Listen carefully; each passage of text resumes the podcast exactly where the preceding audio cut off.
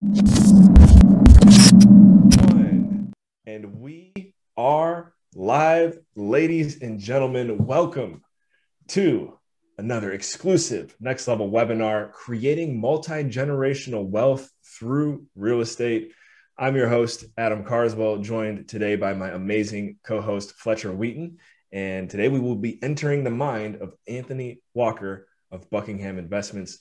Fletcher and Anthony, I know we had a little bit of small talk before we hit record here today, but let's let's go ahead and do it again for the sake of everyone joining us now. How are you guys feeling today? What are you most looking forward to? We'll we'll start with Fletcher and then we'll go over to Anthony.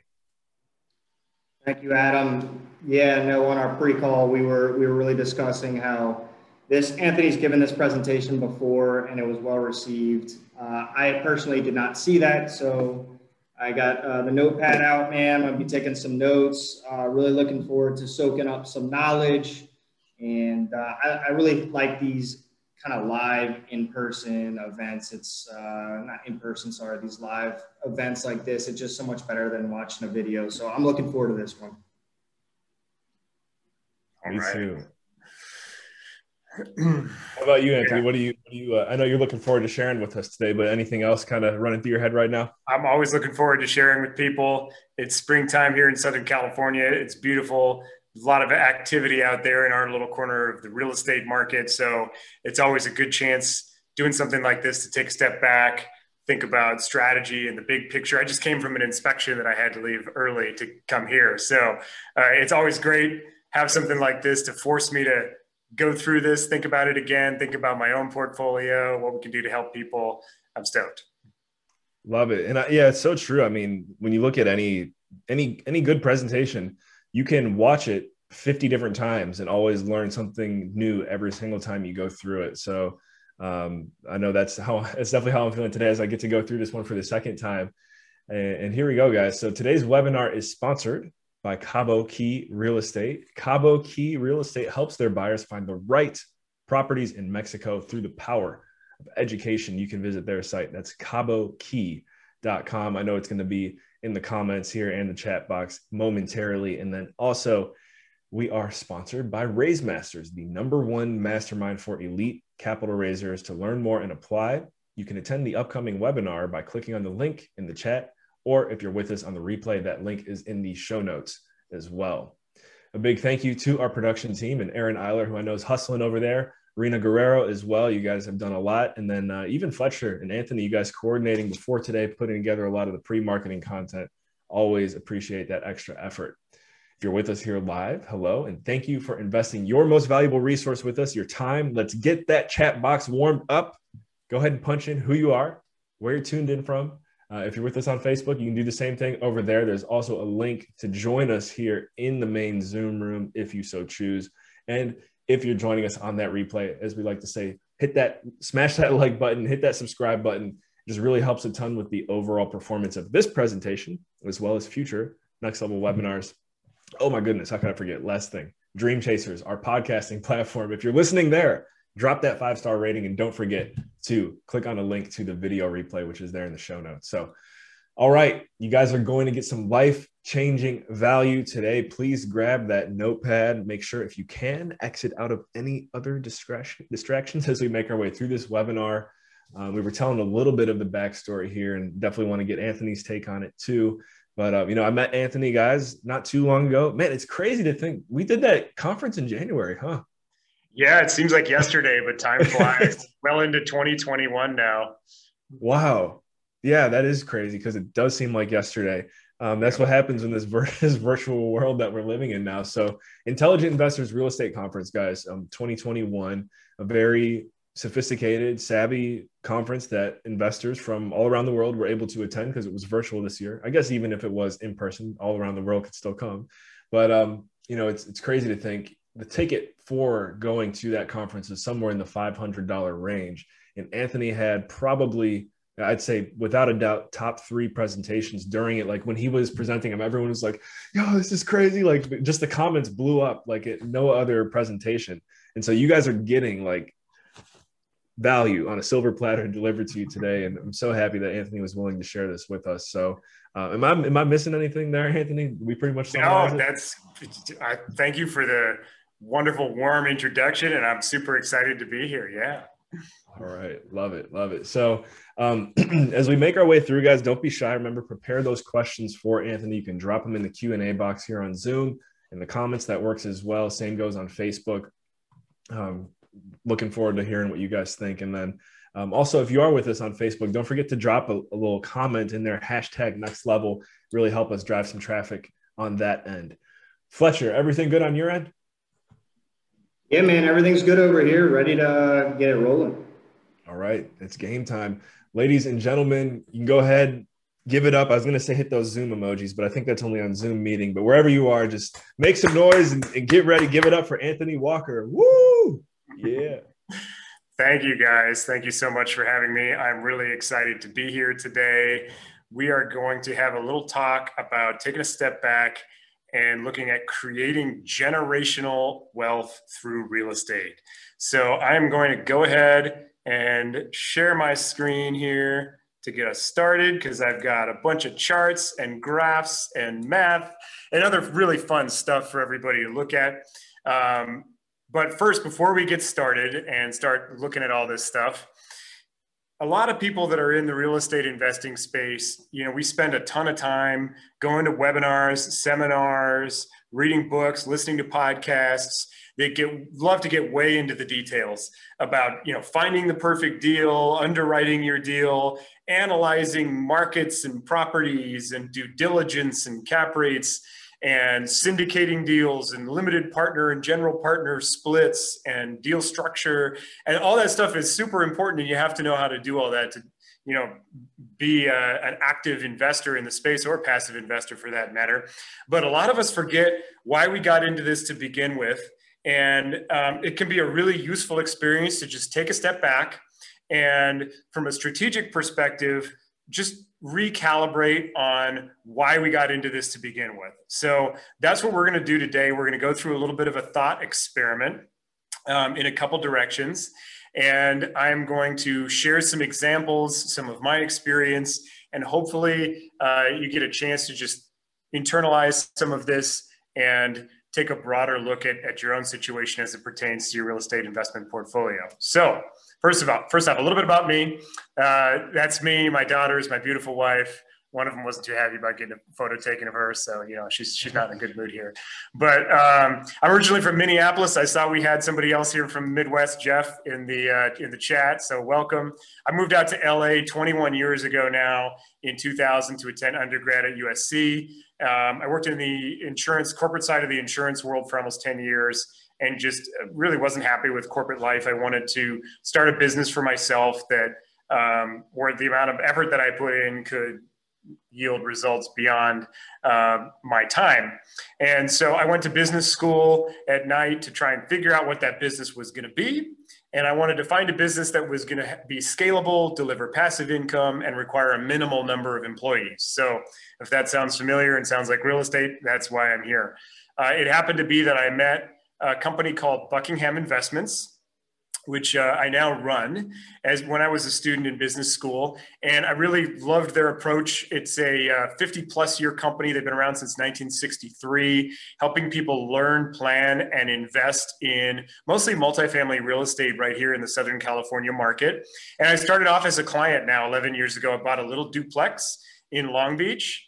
And uh, this is it this was this was the first investment property that I had. Not much to write home about. Actually, the photo looks a lot nicer than it really was in person. Bought this for three hundred thousand dollars. Uh, scrimped and saved, put together, you know, tax refunds, end of year bonuses, plopped my down payment down, and, and got this.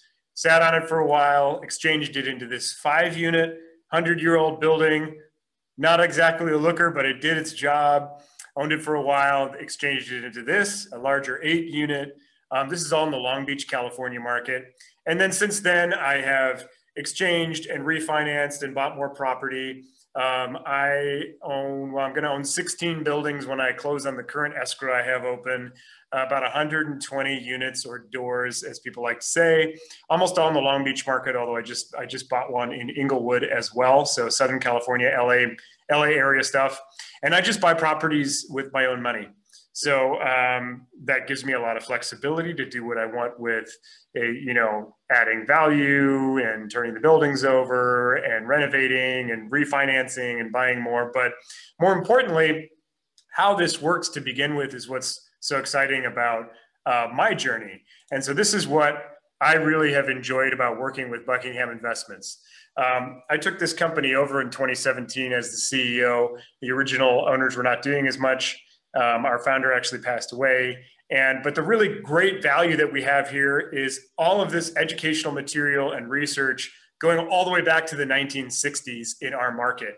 And a lot of this stuff is just not really what you cover in the traditional classes that you might go to. There's a lot more focus on technicals and super specific um, terminology and underwriting and you know figuring out how to use different software and stuff like that. So this is pretty simplified. It should be review for a lot of people that are already investing, but it's really useful to review this and think about what it means and how it impacts your future for your your life and your family for that matter. So when we talk about creating generational real estate, well, generational wealth through real estate, we're really talking about time.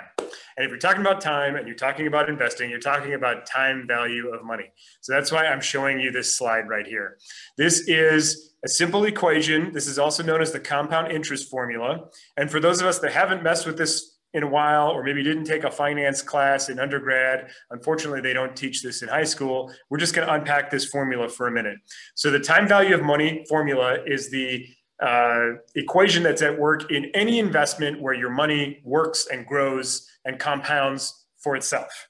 And the math looks like this. The variables are your future value is equal to a present value or your initial investment times one plus the rate of return you're able to achieve on that investment to the power of n, where n is the number of years your investment works or compounds upon itself. So that sounds kind of complicated at first, especially when we don't really have any numbers in the equation. We haven't filled in the variables. But step back for a minute and remember your junior high algebra and just realize this is an exponential equation. And so an exponential equation, when you graph it out, like we have on our little cocktail napkin graph here, has a parabolic curve to it. So you can see the slope of this graph accelerating over time as we go on, if we put time on the x-axis and the value of your money or the future value on the y-axis here. And you'll notice that we have an ever increasing amount of your future value with each year. That is because time or n in this equation is the exponent in this equation. So by far, that's the most powerful variable here. And that's going to be really important for what we're going to talk about today. Most people in real estate like to talk about R, rate of return, right? That's what you are controlling. That's kind of the most important easy metric to analyze when you're looking at deals, but we forget about time. And time is actually the more powerful variable here. The intersection of the two, where you can get a strong rate of return and have your money working for a long time, can result in ridiculous, incredible generational wealth. So let's talk about how that equation might apply to an individual. So you can actually turn this into a super simple investment plan for yourself. And I would challenge everybody to be honest and answer this question Do you have an investment plan written down? Whether it's for real estate or private placement investments, stock market, whatever, you should have an investment plan written down. And if you don't, it doesn't have to be super complicated, doesn't have to be pages long. You don't need a financial advisor necessarily to write you one you just need this one sentence and all this sentence is is it's a word problem version of that time value of money equation. So we could say if we're reading out the blanks here i'm going to invest present value dollars for n years in real estate investments at a sustained rate of return of r percent and i will be worth future value dollars at the end of the plan. So looking at this it starts to make a little bit more sense for us as individuals. If i'm going to invest present value dollars that's a fixed amount for most people. That's however much capital you have available or allocated to invest in real estate. For N years, that's going to be how long you're willing to wait until you want to be worth future value dollars. And then the R rate of rate of return, we can actually estimate what a reasonable rate of return is going to be over a long period by looking at historical math, applying financing, and understanding how buildings tend to operate in your market. So we're going to do that today, and hopefully you walk away with an investment plan for yourself. So you can plug in different variables for this equation in a financial calculator. Um, I've actually just got a simple financial calculator on paper here, so to speak, in front of you right now. This is just a table of various values in that equation. So if you were to grab a financial calculator and let's say you've got $200,000 to uh, use as a down payment for an apartment building or a piece of investment real estate. That would be your present value variable. And if N equals 10, that's invested for 10 years. If we're able to get, let's say, a 25% return on equity on your investment, then your $200,000 becomes worth about $1.8 million after 10 years. That's great. But unfortunately, $1.8 million is not enough for most people to retire on. But the equation and that little graph on the cocktail napkin starts to take shape when we look at what happens to this number as you go beyond 10 years. So look what happens. The first 10 years, you get to 1.8 million. In the next five years, you get to $5.6 million. So it more than triples in the five years after the first 10. And then again, five years later, it goes to $17 million from only $200,000 invested once at the beginning of this sample, super simple generic investment plan. So that sounds kind of ridiculous that I'm showing you a chart starting at 20% ROE. Uh, we're going to explain why that's not ridiculous in a minute. But suffice it to say, not only will you have this kind of net worth after you execute on a plan like this, but it's a reasonable assumption that you should be able to make about a 5% passive cash return on equity on your future value at any point in time in this portfolio. So 15 years on, 5% of 5.6 million. What is that? You know, $280,000 a year, something like that. Uh, now we're starting, that's looking pretty good as far as the financial independence goes. And of course, at 17 million, it starts to look a lot better. So how am I getting to those numbers? Well, let's talk about that here. So a lot of people have seen the four elements of return. I'm not going to go into great detail about this. Uh, these are the basics in any real estate investment. You've got appreciation as the value of property goes up over time. You've got the cash flow, which is the spendable cash after the rents come in, pay all the expenses and the mortgage or the debt service. Uh, and then you've got your equity build up through amortization. So if you buy real estate with a loan, that is the principal pay down on your loan because your tenants are paying your mortgage for you. The part that goes to paying down the principal can be expressed as a return because that goes to equity and that is yours when you eventually refinance or sell the property. And then real estate has some fantastic tax shelter benefits that we can quantify as well. Uh, the depreciation allowance is probably the easiest one to quantify, but there's a lot of fancy stuff you can do here. So if you add all four of these elements together, you get that R percent in your time value of money equation. And now each one of these are going to be useful for different things depending on what you're trying to accomplish in your real estate portfolio. Cash flow is useful today to spend and you know pay bills and be financially independent if that's where you are. Um, but appreciation is more useful for building wealth over time. And there's generally a trade-off between those two, right? You have high yield markets which are generally lower in appreciation, and you have lower yield markets or lower cap rate markets, which are generally higher for appreciation. In Southern California, we're definitely in that latter category. So let's look at that for a minute. This is where it starts to get interesting, and you get some real uh, historical data here from us. So here at Buckingham, we have been doing our own local market research since 1965. And what you're looking at here, it's kind of hard to read, but you can download this from our website if you want.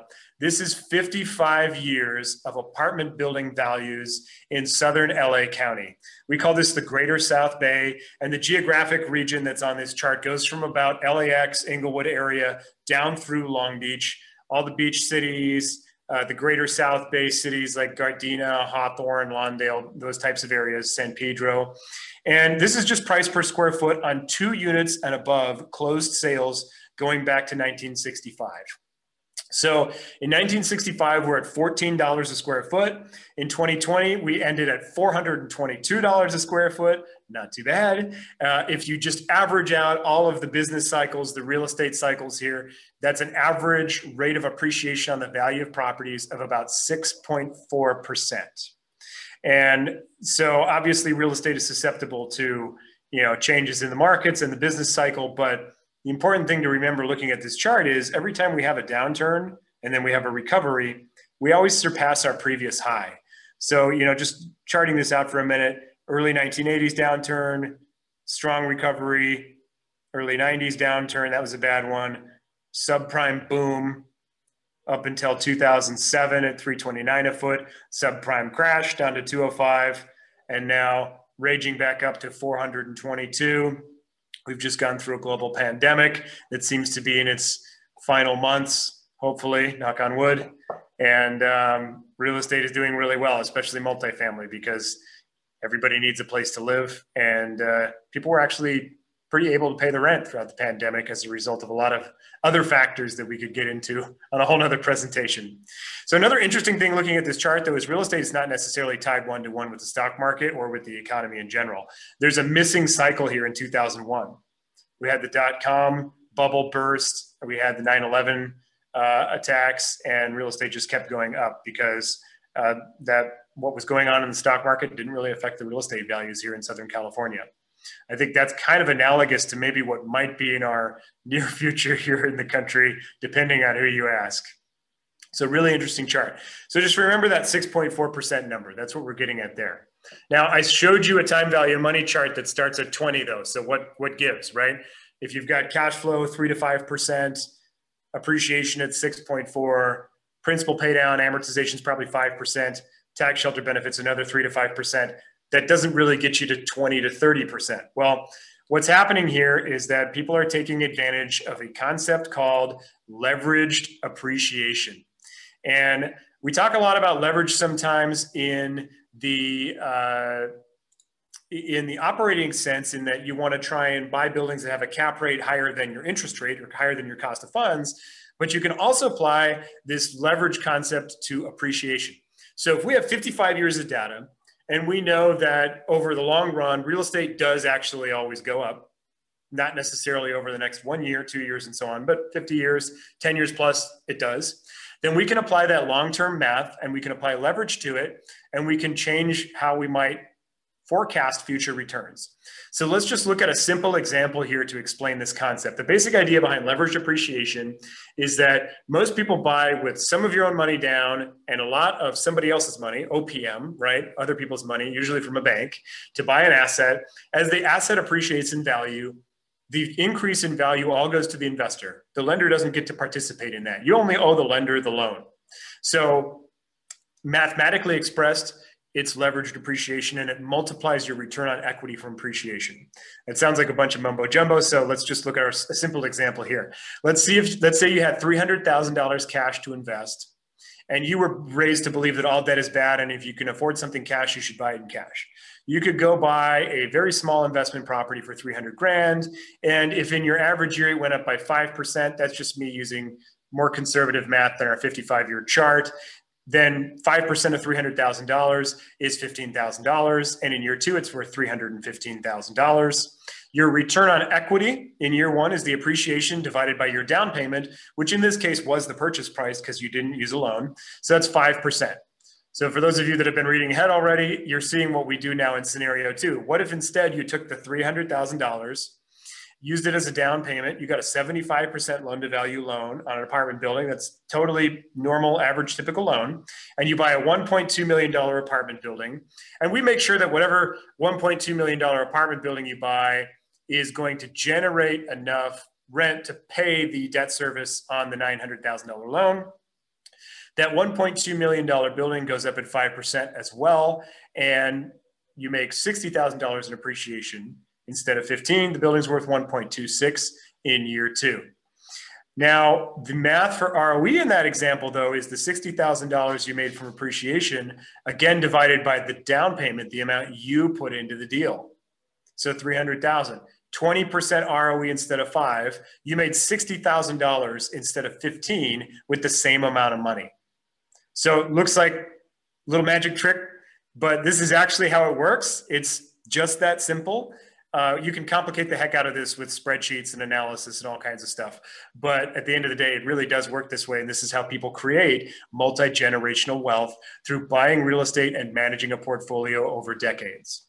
So let's talk about that though. You can't just buy one property for $1.2 million and say, awesome, I put my 300 grand down. I'm going to be worth over $20 million in 20 years. Uh, you know, I bought my future lottery ticket already.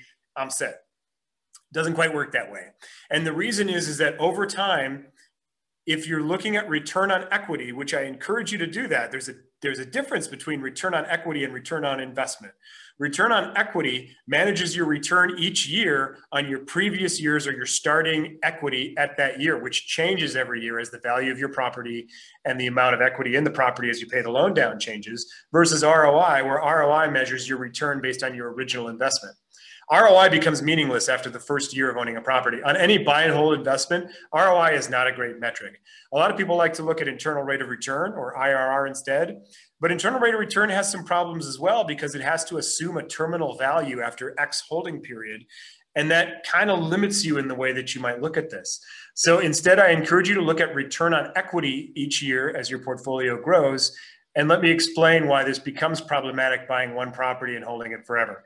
So if you buy a $1.2 million property with 300 grand down, then in year one, we did that earlier example. You made 20% return on your equity. In year two, it's worth 1.26. You have $360,000 in equity because you made 60,000 in year one. And 5% of of 1.26 is $63,000.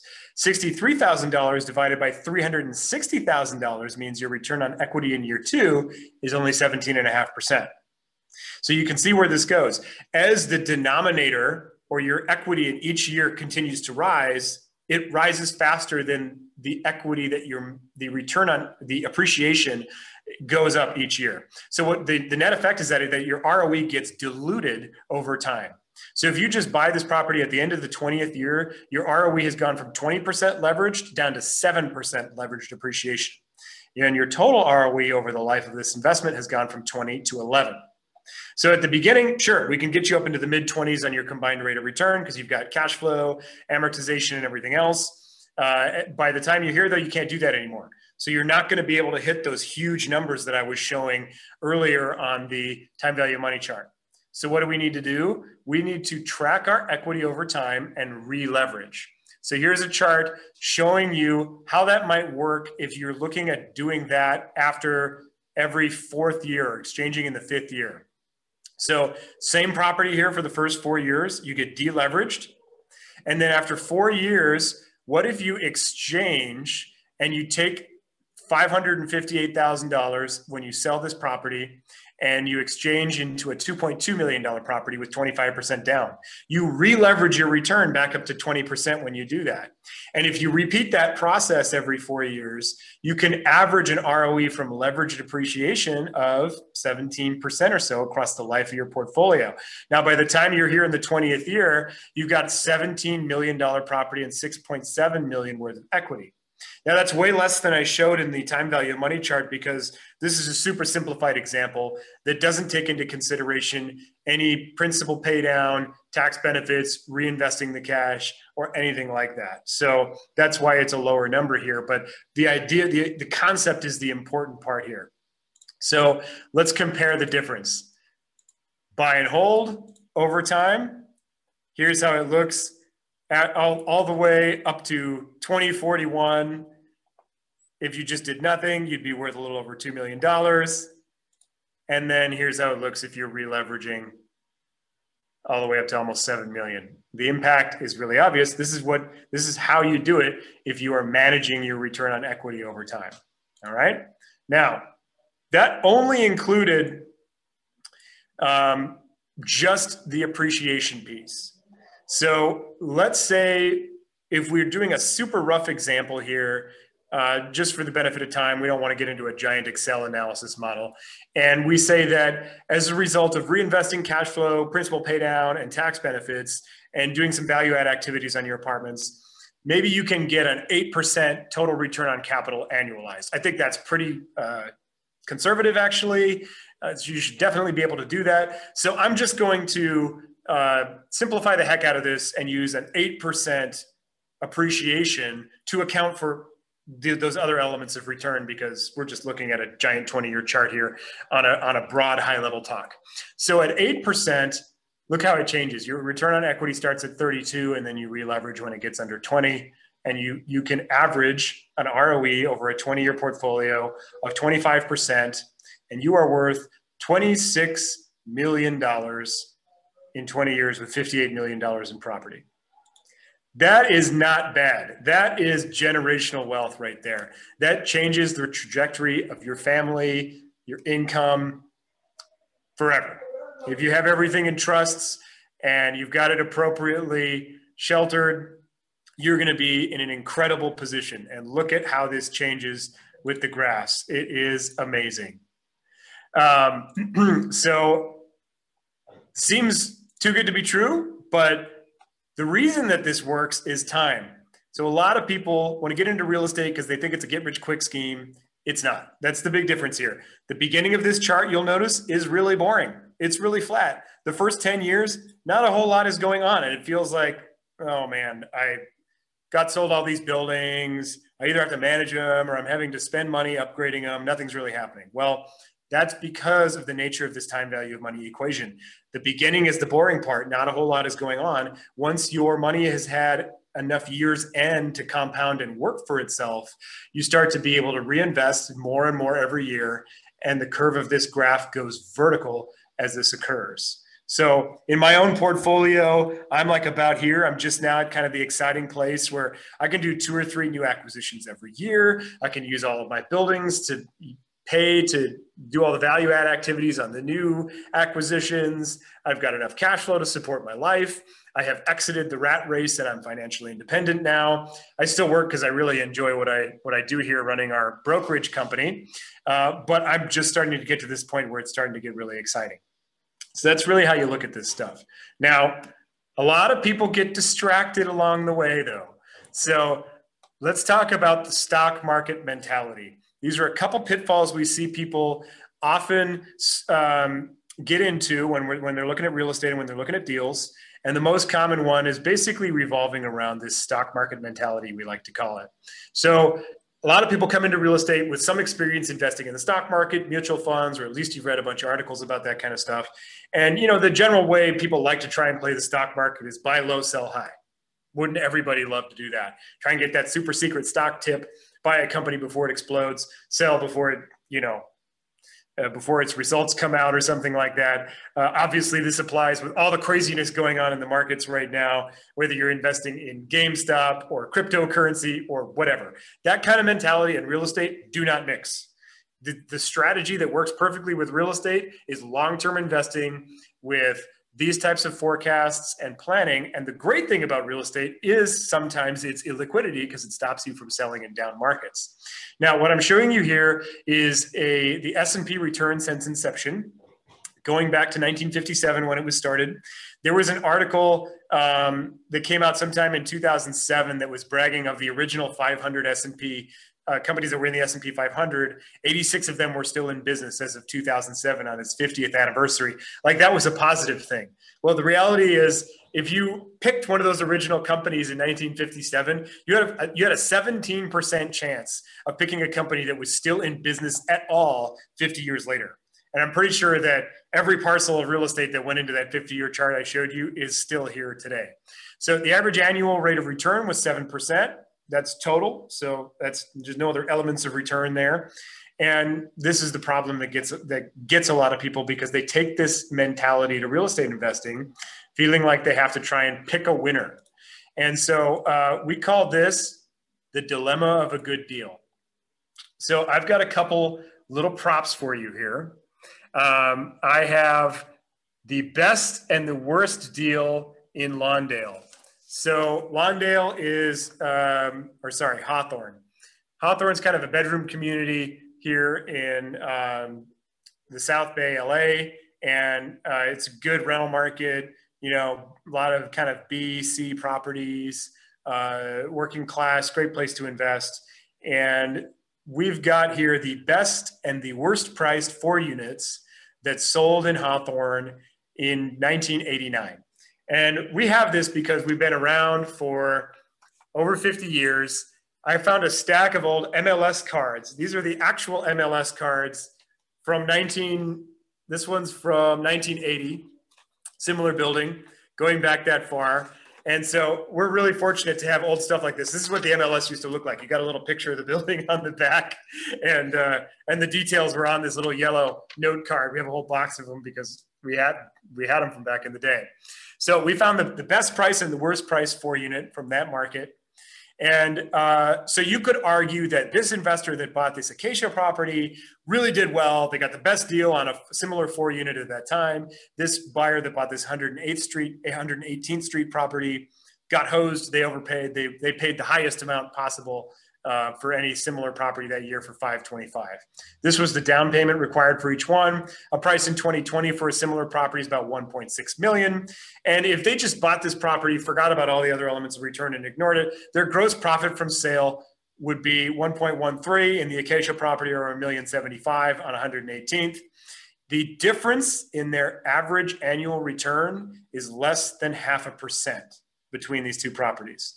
I know this is a super simple example, but stick with me here for a minute. So now let's say that the person who wanted this acacia property absolutely had to get the best deal possible on the market. They wanted to make sure they did better than anybody else in this area. And the person that bought the 118th Street property was just ready to go and they understood time value money and they just bought when it was appropriate for their life. So because the person in Acacia had to wait, they waited a year to buy that property and they got a better price. But the person that bought the worst deal bought a year earlier. So, despite getting a better price, look at what happens to the returns on these two investors. You got a little better deal and you waited a year and you ended up being worth almost $7 million. That's great, buying this property and re leveraging using the same assumptions and estimates from before. Or you were ready to take action, you understood long term math, and you bought the worst deal on the market. It's a bummer, but you did it. And as a result, you made $2 million more at the end of your investment portfolio's life than the person who waited a year to get the very best deal. That's the dilemma of the good deal. And it's so common to see people get caught in this logic trap because they feel like they have to do that in order to make money investing in real estate. But in reality, this is an illustration of why that little n as in the exponent of the time value of money equation is so important. This investor who started one year earlier in the 19th year of their investment portfolio are making $2 million because they had an extra year of their money working for them that the investor who had to steal their property didn't. It's a really interesting case study. Mm. So let's talk about another problem that gets a lot of people. A lot of people think they come in and they think, I've got to get a property in a great area. I've got to just buy in this the best up and coming area possible that's just going to explode and I'm going to make so much money because I'm just going to pick exactly where the highest appreciation is, is going to happen. So let's look at an example here of Lawndale. And here's my Lawndale duplex. This Lawndale duplex on 156th, here it is for real, if you can read that, sold for $95,000 uh, right there in 1980. And uh, it's, it's just a simple duplex, 5,200 square foot lot. And then um, property number two, a similar comp sold in 2020 for 836. So this is our going in price, and then it's worth about 836 now. Again, Lawndale's kind of like a low income or middle income, good kind of bedroom community here in South Bay. Great, great rental market. It's not a area property whatsoever. Now, what if instead we took also this duplex in Hermosa Beach? There it is, duplex in Hermosa Beach, same card, this one sold for $260,000 in 1980 out of the box. And in 2020, something similar was worth 3.8 million bucks. So this person really picked a winner, right? Hermosa Beach was just a quiet surf town back in 1980 you know, a little rough around the edges. And we, if you've been to Southern California, you know that in 2020, Hermosa Beach is where all of the professional athletes and some movie stars live. And, you know, properties are usually a thousand a thousand dollars a square foot or more. So this person must have made way more money than the person buying the Lawndale duplex, right? Let's look at that.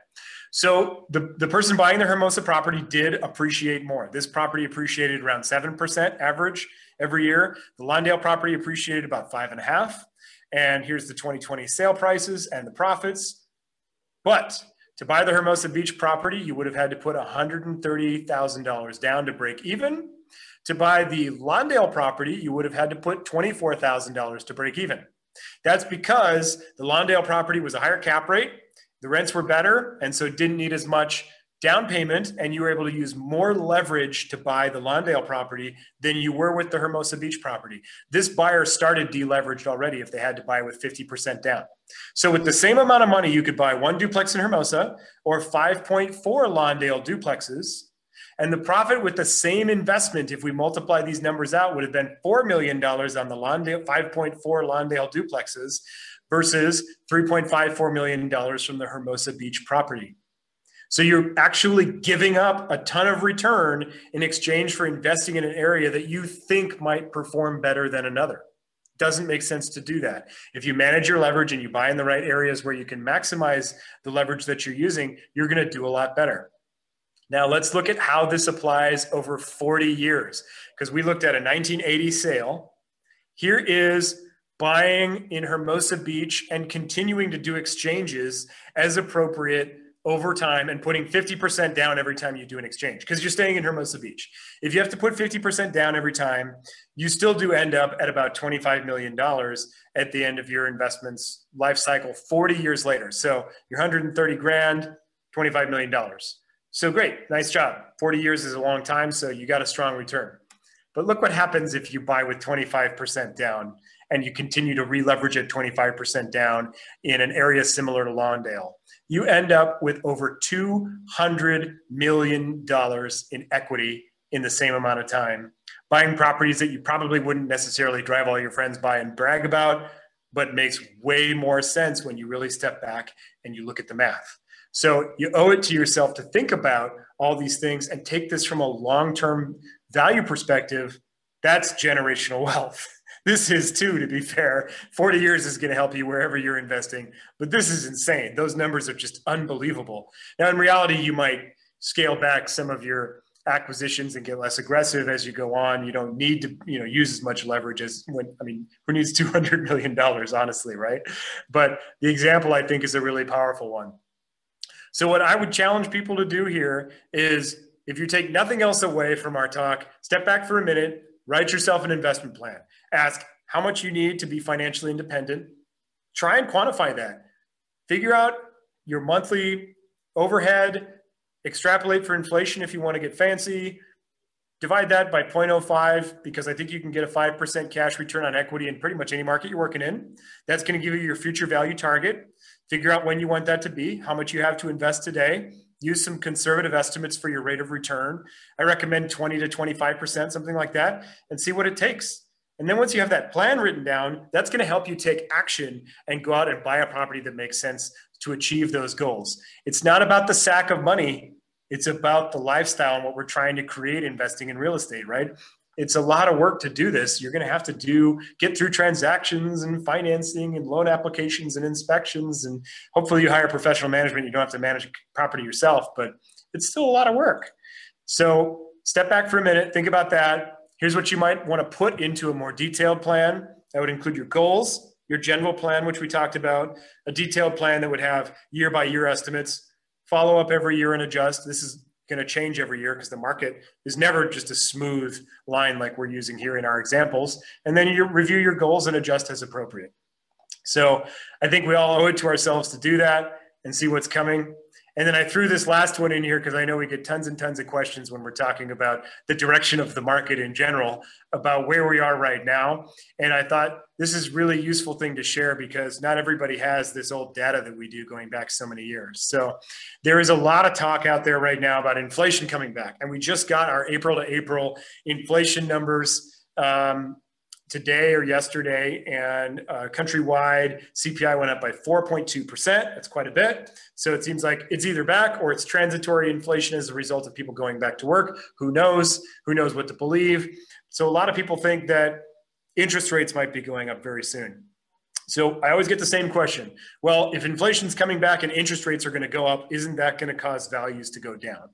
Well, we haven't had a significant amount of inflation in our market in this country in a long time. The last time we had uh, big inflation was in the 1970s.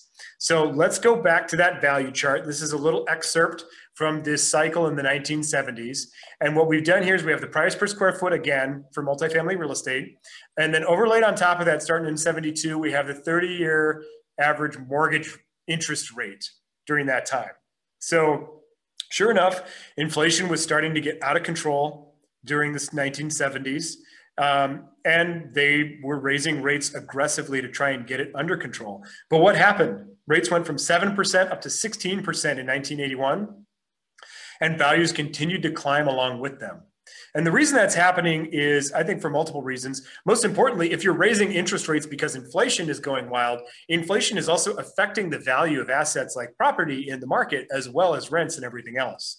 So to think that, you know, if inflation is up and rates are going up, so values are going to go down, there's kind of a missing piece in that argument to me. I think, you know, rates can affect valuations to some extent, but when you have this going on, of course, the values of the properties are going to be affected as well. The other thing that happens as rates start to go up is you get that you get that FOMO. Everybody loves to talk about FOMO in the uh, the cryptocurrency space or picking that hot stock tip, right? But um, you definitely get FOMO with in rising interest rates as well. People are trying to buy homes, get into investment properties before rates get any higher so they can lock in the rate today. So, what happened here in this recovery is interesting values of properties went up 406% during this time. That's way larger than they went up during the subprime boom. The chart I showed you earlier is a little confusing because this looks smaller, but it, on a percentage change basis, this was a way larger boom than the subprime boom was that went from 114 to 329. That's less than 300%. This is over 400%. So, my question to everyone sitting on the sidelines waiting for that to happen is can you afford to sit on the sidelines? And if you can buy something that pays for itself and you know how the long term math works, being a real estate investor when the value of your loan is eroding over time like that and your rents and your value is going up is a great proposition. So, that's my spiel for the day.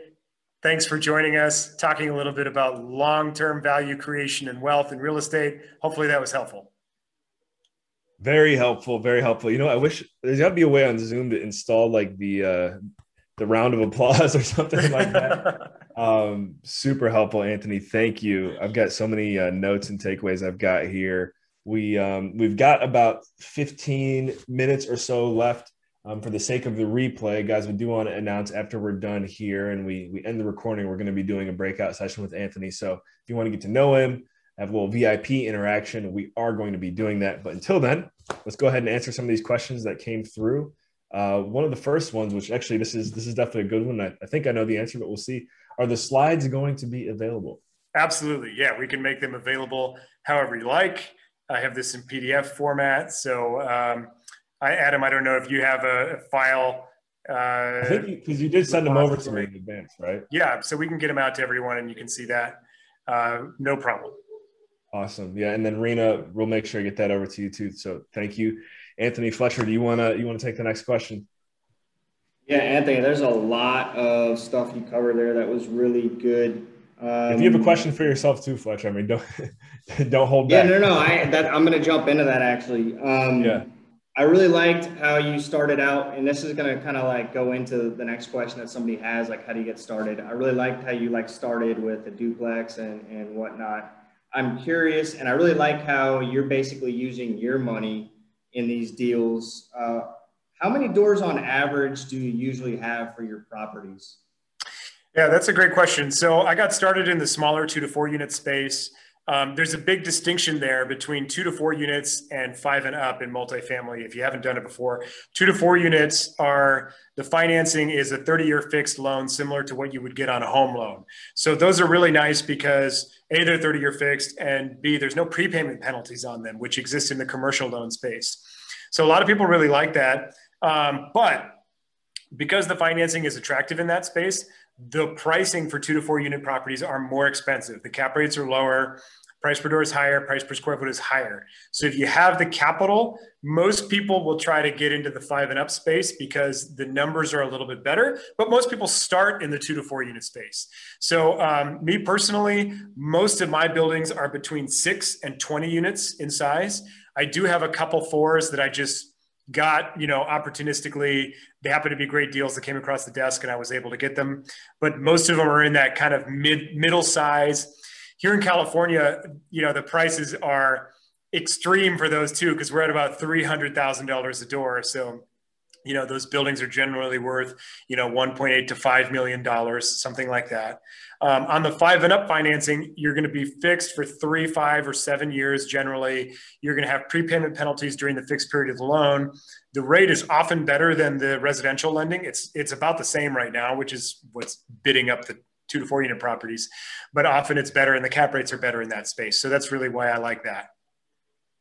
Nice. I really like that market. I feel like right now in the multifamily space, you know, and I see it kind of cooling off, but in regards to this particular market, but it seemed like, and everybody was just trying to do like the bigger deal, and you have these like 300 unit, yeah, um, you know, 450 unit, and to me that's great, but first of all, you're kind of like the minority of ownership, and on top right. of it, it's not like the the local don or dentist or you know doctor or whoever is going to be able to to buy that right you're really looking at only like institutions can can sell that whereas the the 6 to 20 that you're talking about i think that's a lot easier to to unload. Do you have any thoughts on that? Absolutely. So there, i mean there's a couple things going on there. First of all well, yeah when you're buying those large properties you're generally buying as a limited partner in a syndication or a fund or something like that. So um, that has some benefits in that you know you're hands free and you don't have to do anything. On the other hand, you're giving up a significant amount of the profits to the sponsor who's running the deal, and that works really well. Uh, you know, the sponsors are of course incentivized to do larger deals because they can make more money doing that. It doesn't make sense for that a lot of sponsors to do really small properties. Um, but for an individual who really wants to get into it and control the asset themselves, there's a lot of benefits to buying smaller properties with your own money as the down payment. So that's basically our business. We are a brokerage company at the end of the day here. We help people buy these individual small properties, uh, put the down payment down, set them up with financing, introduce them to management, all that kind of stuff. And then there's no promote. There's no, you know, sponsor or general partner managing the deal. They keep all of the profits and more importantly they they keep the control themselves too so you know if you need to refinance the building and take 200 grand out because you need to you know pay for college. You can do that right for your kids or something like that. If you want to buy a new house you decide when you want to do that. Access some money go buy your new house.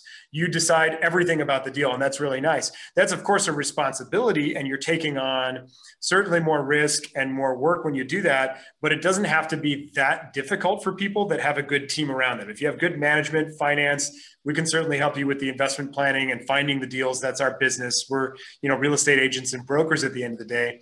But there's a lot of compelling reasons for that. And as you said with the the marketability of these properties they're really popular yeah there's it's lots of our clients are business owners professionals executives physicians dentists just the type of people that have got you know three to seven hundred thousand dollars that they want to invest and they would prefer to buy their own property, control everything themselves. And as a result, there are a lot of people in the market that are ready to buy those buildings.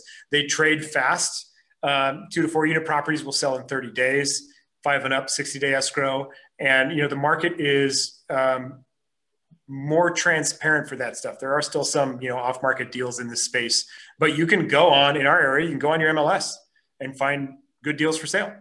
So um, it is it is easier as an individual to get into that space for sure. And then those buildings have far less, uh, far fewer amenities and expense loads too. So these generally don't have pools, elevators, staff, security guards. A resident manager is only required in California for 16 units and above, which definitely gets on the larger side of what we do. Uh, these are pretty basic. So the expense ratios on these buildings, I've my buildings operate like a 25% expense ratio, which a lot of people think sounds ridiculous looking at some of these bigger projects elsewhere in the country. So they really hum. They're easy to own. They're easy to run too. Nice. Just out of Very curiosity, helpful. Adam, do you want to go on another question? No, you know what, um, man, we've got we we're gonna let's see, let's get strategic here. Uh, real quick, if Anthony, if you could um, just so we can get it out there, give the best way for anyone to follow up and get in touch with you, and then we'll close it out with with Fletcher's question. Absolutely. So um, we actually have a huge collection of uh, videos, guides. Um, podcast guest appearances, calculators, stuff like that on our website at buckinghaminvestments.com. I just threw it in the chat for those of you joining us on Zoom. And we also have a little Calendly scheduling app there. If you want to schedule a meeting with somebody from the team, uh, you're welcome to reach out to us. Just pick a time that works. We're a totally no pressure organization. We don't do the hard sell. We just want to help people learn. If you want to email me directly, my email is anthony.walker at buckinghaminvestments.com, or I'm sure you can find me on LinkedIn as well. Got it. And I know Aaron's Aaron's gonna probably drop. Oh, there it is. There he is. He's on top of his game. Thank you, Aaron. Love it, and thank you, Anthony. You're quick too. Um, so Fletcher, uh, let's go ahead. We'll we'll wind it down here. Was your well, there's question. two things, Anthony, that I and I'll stop after this. I don't want to dominate. Um, those, let's say, like a 14 unit complex. Do you have? Is that usually one buyer? do you have instances where maybe two people come together with like an LLC and do that? Very um, commonly, yeah. A lot of people like to partner up. You know, old childhood friends, family. You know, people get together that meet at an investment club or something like that. We we work with a lot of small partnerships um, where there might be two or three people getting together, or two or three families that are already close, and they'll pool their funds, create an LLC, and buy a property like that. And that's a great way to get into a little bit of a larger building that's going to have better returns than trying to go out and say like buy a duplex on your own because the duplex market is tough you know, it's a duplexes are a great way to get started if you can owner occupy and you can use FHA financing. The you know the returns are awesome there, but the cash flow is not going to be there. So absolutely, it's pretty easy to put two or three people together. Uh, the lenders are comfortable with that. They'll let you vest in an LLC, and we see a lot of people doing that. Love it. And uh, Adam, this is going back to what somebody's asking about getting in. I know Anthony, you were like the, the president of for investors by investors. It like maybe somebody who's getting out or trying to get in and they're looking at this and saying, hey, it's a little intimidating. What type of clubs like that, like FIBI, for example, how, how has that helped you? And is that something that you would recommend a younger guy or gal Oh yeah, I mean you're you're going to learn so much meeting people. So um, yeah, FIBI is for investors by investors. I'm the chapter leader of our Long Beach group, uh, we're, we're, meeting virtually right now, but there are also groups in South Bay and Pasadena. Um, it's generally a California organization. And I've met so many great people. We used to do those things in person. I'm sure we will again at some point soon, but you can actually still meet people online. I met Adam at a, a, a FIBI sponsored conference and um, really made some great connections there. So whether you're looking for partners or you're looking for people to learn or you're looking to learn about the local market, definitely reach out to your local clubs. Uh, there are usually REIA chapters in pretty much every major city of the US.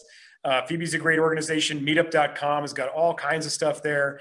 Um, just go out and meet people, shake some virtual hands, bump some elbows, whatever you got to do. And um, yeah, I mean, real estate's all about relationships at the end of the day.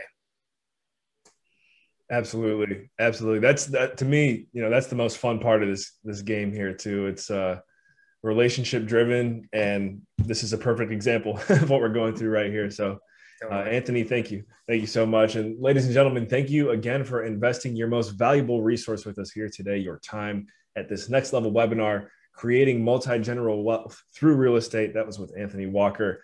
If you found value in today's message and you're with us on the replay again be sure to like share and subscribe there. It really helps with the future performance of next level webinars and helps us bring on more high profile guests, just like Anthony. And guys, remember, you can go check out Anthony's website. That's buckinghaminvestments.com, right? There's an S there, Buckingham yes, Investments. That's correct. Yep, there it is. All right, got it. So, um, Fletcher, Anthony, I guess in that order, any closing remarks? Yeah, no, that, that was great, Anthony. Thank you so much. I might have to dig through that again on the replay, but thank you for your time. Absolutely. Thanks for having me, guys. It's been an absolute pleasure and uh, hope to see you again soon. Yep.